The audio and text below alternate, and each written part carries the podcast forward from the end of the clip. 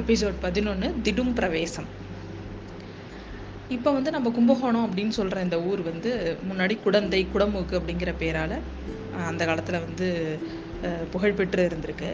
இந்த குடந்தைக்கு கொஞ்ச தூரத்தில் அதாவது சற்று தூரத்தில் தென்மேற்கு திசையில் தான் சோழர்களோட இடைக்கால தலை தலைநகரம் இன் அப்படின்னு வழங்கப்பட்ட பழையாறை அப்படிங்கிற அந்த பெரும் நகரம் வந்து அங்கே தான் இருந்தது. நம்ம குந்தவி நாச்சியார் இப்போ வானதி தேவி இங்கே வந்தவங்க எல்லாருமே அந்த பழையாறை அப்படிங்கிற அந்த நகரத்தில் இருந்த அரண்மனையில தான் இங்கே வந்திருக்காங்க. இந்த பழையாறை சுந்தர சோழர் காலத்தில் ஆட்சி புரிஞ்சுட்டு அறிஞ்சயர் காலத்தில் வரைக்கும் பழையாறை தான் அரண்மனையாக இருந்திருக்கு. அதுக்கப்புறம் சுந்தர சோழர் வந்து இரு அரசராக பட்டமேற்றத்துக்கு அப்புறம் அவர் தனியாக தஞ்சாவூர் மாளிகையை கட்டிக்கிட்டு தஞ்சாவூர் மாளிகையில் அவர் இருக்கிறாரு. பழையாறையில் தான் இது காலம் வரைக்கும் அவர் இருந்தார். இப்போ அவரோட உடல்நிலை சரியில்லாத காரணத்துக்கு அப்புறம் சில பல அரசியல் சூழ்நிலைகள் காரணமாக அவர் தஞ்சையில் இருக்கிறாரு. ஆனால் நம்ம கு குந்தவி நாச்சியார் மற்ற இளவரசிகள் எல்லாருமே பழையாறை நகரத்தில் இருக்காங்க. இப்போ அந்த பழையாறை நகரத்துலேருந்து தான் இந்த கும்பகோணத்துக்கு இந்த ஜோசியர்கிட்ட பா ஜோசியம் பார்க்கறதுக்கு வந்திருக்காங்க. நம்ம கடைசியாக போன எபிசோடில் வானதி தேவியோட ஜாதகம் இங்கே இருக்குது நான் அதை பார்த்து சொல்கிறேன்னு நம்ம ஜோசியர் சொன்னதோடு நம்ம முடிச்சிருப்போம். இந்த மாதிரி பெரிய ராஜா வீட்டு ராஜா வீட்டில் இருக்கிற அத்தனை பேரோட ஜாதகமும் இந்த ஜோசியர்கிட்ட கலெக்ஷனாக இருக்கும். இந்த பகுதியிலேயே ரொம்ப சிறப்பு வாய்ந்தவர் ரொம்ப பேர் சொல்லக்கூடிய ஒரு ஜோசியக்காரில் ஒருத்தர் தான் இப்போ நம்ம இளவரசிங்க வந்து பார்க்க வந்திருக்காங்க. அவங்களுக்கு வந்து என்ன சந்தேகம்? வானதியோட ஜாதகத்தை பார்த்துட்டு இப்போ என்ன சொல்ல போகிறாரு அப்படிங்கிறத பார்ப்போம். வானதியோட ஜாதகத்தை பார்த்த உடனேவே அவருக்கு வந்து அந்த அவர் ரொம்ப பிரமிப்பாக அவங்க குந்தவி நாச்சியார்கிட்ட சொல்கிறாங்க இந்த ஜாதகத்தை பார்த்தா என்னாலே சில விஷயத்த நம்ப முடியல ஆனால் நம்பாமலும் இருக்க முடியல. இப்போ அந்த பொண்ணையும் நேராக கூட்டிகிட்டு வந்துட்டீங்க. இந்த பொண்ணை பார்க்குறப்போ எனக்கு இதெல்லாம் வந்து உண்மை எனக்கு ரொம்ப திகைப்பாக இருக்குது அப்படின்னு சொல்கிறாரு உடனே குந்தவி நாச்சியார் அதை பற்றி சொல்லுங்கள் இப்படியே சொல்லிட்டு இருக்கீங்களே என்ன அந்த ஜாதகத்தில் இருக்குன்றத சொல்லுங்கள் அப்படின்னு கேட்குறாங்க கொஞ்ச நே இல்லைம்மா இது வந்து ரொம்ப ரொம்ப அதிர்ஷ்டமான ஜாதகம். இங்கே வந்து வித்தியாசமாக நினச்சிக்கலன்னா நான் ஒன்று சொல்கிறேன் உங்கள் ஜாதகத்தை விட பல மடங்கு அதிகமான அதிர்ஷ்டமான ஒரு ஜாதகம் இந்த ஜாதகம் அப்படின்னு சொல்கிறாங்க வானதிக்கு உடனே வெக்கமாக இருக்குது அக்கா இந்த துரதிர்ஷ்டசாலியை போய் உலகத்திலே இல்லாத அதிர்ஷ்டசாலின்னு இவர் சொல்கிறாரு இவர் சொல்கிறத நீங்களும் நம்புறீங்க. வாங்கக்கா போகலாம் அப்படின்னு சொல்கிறான் உடனே ஜோசியர் சொல்கிறாரு வேணாம்மா நீ- நீ நான் சொல்கிறதெல்லாம் மட்டும் உன்னோட வாழ்க்கையில் நடக்கலைன்னா நான் என்னோட ஜோசிய தொழிலே விட்டுறேம்மா அப்படின்னு சொல்கிறாரு நீங்கள் இப்படியே சொல்லிட்டு இருந்தீங்கன்னா எங்களுக்கு புரியல. குறிப்பாக என்ன அதிர்ஷ்டம் என்ன இந்த பொண்ணுக்கு எந்த மாதிரி மாப்பிள்ளை அமைவார் எப்படி இவரோட இவளோட திருமண வாழ்க்கை எப்படி இருக்கும் அதை பற்றிலாம் தெளிவாக சொல்லுங்கள் அப்படின்னு கேட்குறா உடனே வந்து ஜோசியர் சொல்கிறாரு இவளுக்கு வந்து இவளை வந்து கல்யாணம் பண்ணிக்க போகிறவன் வந்து ரொம்ப தூரத்துலேருந்து வர வேண்டிய அவசியம்லாம் இல்லை. பக்கத்தில் இருக்கிறவர் தான் அவர் பெரிய வீராதி வீரர். இப்போ ஆனால் இந்த நாட்டில் இல்லை. கடல் கடந்து போயிருக்காரு அப்படின்னு சொன்ன உடனேவே வானதியும் குந்தவையும் அவங்க அவங்கள பார்த்து சிரிச்சுக்கிறாங்க. ஏன்னா இப்போதைக்கு இங்கே இருக்கிறவர் இங்கே இல்லாமல் கடல் கடந்து போயிருக்கிறவர் நம்ம எல்லாருக்கும் தெரிஞ்ச அருள்மொழிவர்மர் மட்டும்தான். அதனால் அவங்க ரெண்டு பேரும் மனசுக்குள்ளேயே சிரிச்சுக்கிறாங்க. அவங்க அந்த அவன் யார் என்ன குலம் அப்படின்லாம் தெரிஞ்சுக்கிறதுக்கு இந்த ஜாதகத்தில் ஏதாவது வழி இருக்கா அப்படின்னு கேட்குறா அந்த குந்தவி நாச்சியார் நல்லா உண்டு.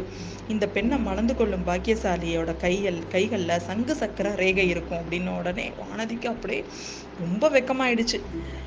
இவளுக்கும் அந்த மாதிரி ஏதாவது ரேகை அடையாளங்கள் ஏதாவது இருக்குமா அப்படின்னு கேட்குறா ஆமாம்மா இந்த பொண்ணோட காலை பார்த்தீங்கன்னா பத்ம ரேகை இருக்கும். இந்த பொண்ணு ரொம்ப அதிர்ஷ்டசாலியான பொண்ணு. இந்த பொண்ணை கல்யாணம் பண்ணிக்கிட்டதுக்கு கல்யாணம் பண்ணிக்கிறவன் ஒரு பெரிய சர்வ சக்கரவர்த்தியாவான் சக்கரவர்த்தி ஆவான் அப்படின்னு சொல்கிறாரு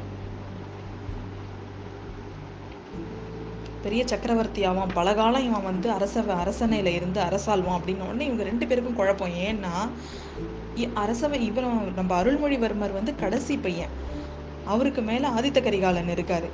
கண்டிப்பாக அவருக்கு அரசவைக்கு அதாவது அவர் அரசாழ்வார் அப்படின்னு சொல்கிறத வந்து இவங்க ரெண்டு பேராலும் ஏற்றுக்கவே முடியல. நல்லா பார்த்து சொல்லுங்க அப்படின்னு இவங்க ரெண்டு பேருமே கொஞ்சம் ஒரு பதட்டத்தோட கேட்குறாங்க அம்மா நான் சொல்றதுதான் உண்மை. இவனை கைப்பிடிக்க போறவன் வீராதி வீரன். நூறு நூறு போர்க்களங்கள்ல முன்னாடி நின்று வாகை மாலை சூடுவான். மன்னாதி மன்னனா இருப்பான். ஆயிரம் அரசர்கள் போற்ற சக்கரவர்த்தியோட சிம்மாசனத்துல பல காலம் வீற்றிருப்பான் அப்படின்னு சொல்றாரு. உடனே வானதிக்கு அழுகையே வந்துருச்சு. இது இதை வந்து எவளால எப்படி ஏற்றுக்க முடியும்? அவளுக்கு ரொம்ப அழுகையே வந்துருச்சு. உடனே அக்கா நம்ம போகலாம் வாங்க அப்படின்னு கிளம்புறான் இந்த இளவரசியை க மணந்துக்க போகிற அந்த வீரனுக்கு நிறைய கண்டங்கள் உண்டு அபாயங்கள் உண்டு. ஆனால் அது எல்லாமே கடைசியாக போது இதுவாக போயிடும். ஆனால் முக்கியமான ஒரு விஷயத்த மட்டும் கேட்டுக்கோங்க. இந்த பொண்ணுக்கு பிறக்க போகிற பையன் இருக்கான் இல்லையா? அவனுக்கு இவரோ இந்த இவரோட கணவருக்கு தான் இவ்வளோ பிரச்சனைகள் இருக்கும். ஆனால் இந்த பொண்ணோட பையனுக்கு எந்த பிரச்சனையுமே இருக்காது.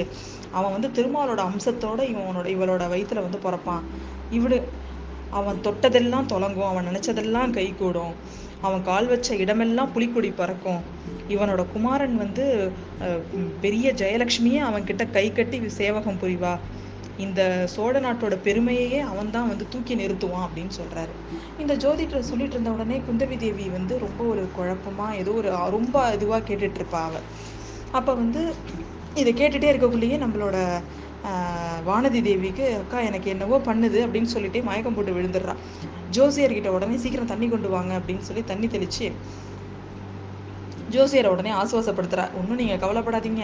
இவங்க இந்த இவ இப்படி தான் அடிக்கடி இது மாதிரி திடீர் திடீர்னு மயக்கம் போட்டு விழுந்துருவா. விழுந்துட்டு அப்புறம் நான் பூலோகத்தில் இருக்கேனா கைலாசத்தில் இருக்கேனான்னு கேட்பா நீங்கள் வந்து மேலே சொல்லுங்க அப்படின்னு சொல்லி சொல்கிறாங்க கேட்குறா அவள் அவள் என்ன கேட்க வர்றான்னு நம்ம எல்லாருக்கும் தெரிஞ்சது தான் ஏன் ஜோசியரே? முக்கியமாக ஒன்று கேட்கறதுக்காக தான் நான் உங்கள்கிட்ட வந்தேன். இப்போல்லாம் வந்து நகரங்களில் வந்து ரொம்ப எல்லாரும் பேசிகிட்டு இருக்காங்கல்ல வானத்தில் வந்து ஏதோ வால் நட்சத்திரம் தோன்றுறது ராஜ்யத்துக்கே ஏதோ ஆபத்து வரும் மாறுதல் வரும் குழப்பம் வரும்னு சொல்கிறாங்களே அதை பற்றி நீங்கள் வந்து உங்கள்கிட்ட கேட்கறதுக்கு தான் முக்கியமாக நான் வந்தது அப்படின்னு சொல்லி கேட்குறேன் அதை மட்டும் என்கிட்ட கேட்காதீங்கம்மா.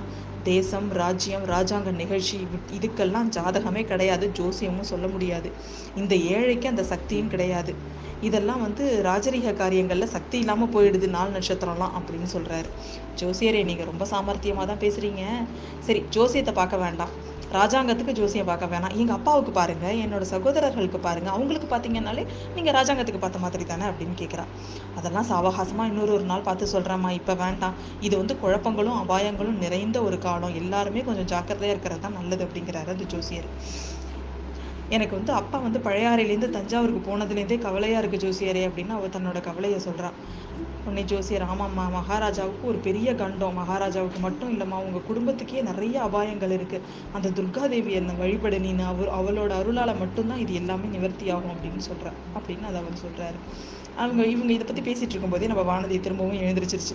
எழுந்திரிச்சு ஏன் அக்கா நம்ம எப்போதும் அவள் கேட்குற மாதிரியே இப்போ நீங்கள் எங்கேக்கா இருக்கோம் நம்ம? அப்படின்னு கேட்குறா இன்னும் நம்ம கைலாயத்துக்கு போகலாமா? பூலோகத்தில் தான் இருக்கும். இருக்கும். புஷ்பக விமானம் வந்தோடனே போயிடலாம் அப்படின்னு கிண்டலாக சொல்கிறா நம்ம குந்தவி. உடனே இவ எழுந்த உடனே ஜோஸ் ஜோசியர்கிட்ட கேட்குறா அக்கா நான் அப்போவே சொன்னேன்ல. நான் இதுக்கு தான் வரலைன்னு சொன்னேன். பார்த்தீங்களா என் திரும்பவும் மயக்கம் வந்துருச்சு. அப்படின்னு சொல்கிறா கேட்டுட்டு ஜோசியர்கிட்ட எனக்கு நீங்கள் ஜோசியம் சொன்னீங்க எனக்கு என்னெல்லாமோ சொன்னீங்க நீங்கள் அக்காவுக்கு ஒன்றுமே சொல்லலையே அப்படின்னு வானதி கேட்குறா இளைய பிராட்டிக்கு நான் எல்லாமே சொல்லியிருக்கேம்மா புதுசாக என்ன சொல்ல போகிறேன் அப்படின்னு சொல்லிட்டு அவரும் சொல்கிறாரு உங்கள் அக்காவை மணந்து கொள்ள போகிறவர் வீராதி வீரர். ரொம்ப முப்பத்தி ரெண்டு சாமுத்திரிகா லட்சணமும் பொருந்தியவர். புத்தியில் பிரகஸ்பதி வித்தியில் சரஸ்வதி ஆற்றலில் அர்ஜுனன் அப்படிப்பட்ட ஒருத்தவன் தான் வந்து உங்கள் அக்காவை கல்யாணம் பண்ணிக்க போகிறவன் அப்படின்னு சொல்கிறாரு அந்த சுகுமார ராஜகுமாரன் எங்கே இருந்து எப்போ வருவார் அப்படின்னு கேட்குறான் வந்துக்கிட்டே இருக்கார் தாயே கட்டாயம் வந்துருவார். அது சீக்கிரத்தில் வந்துருவார். எப்படி வருவார்? குதிரை மேலே வருவாரா? யானை மேலே வருவாரா? இல்லை தொபீர்னு மேலேருந்து வந்து குதிப்பாரான்னு இவங்க பேசிகிட்டு இருக்காங்க. இவங்க பேசிக்கிட்டே இருக்கும் பொழுதே திடீர்னு வாசலில் ஒரு குதிரை குளம்படி சத்தம் வந்து கேட்குது எல்லாரும் அந்த வாசல் பக்கம் ஏன்னா இவங்க வந்து வரும்பொழுதே வெளியில் காவலாளியே யாரையும் உள்ள விடாதீங்க. ஏன்னா இவங்க ராஜரீக காரியமாக பேசிகிட்டு இருக்கிறதுனால இந்த ஜோசியர்கிட்ட யாரும் வர வேணாம்னு வெளியில் ஒரு ஆளை நிறுத்தி வச்சுட்டு தான் வந்திருப்பாங்க.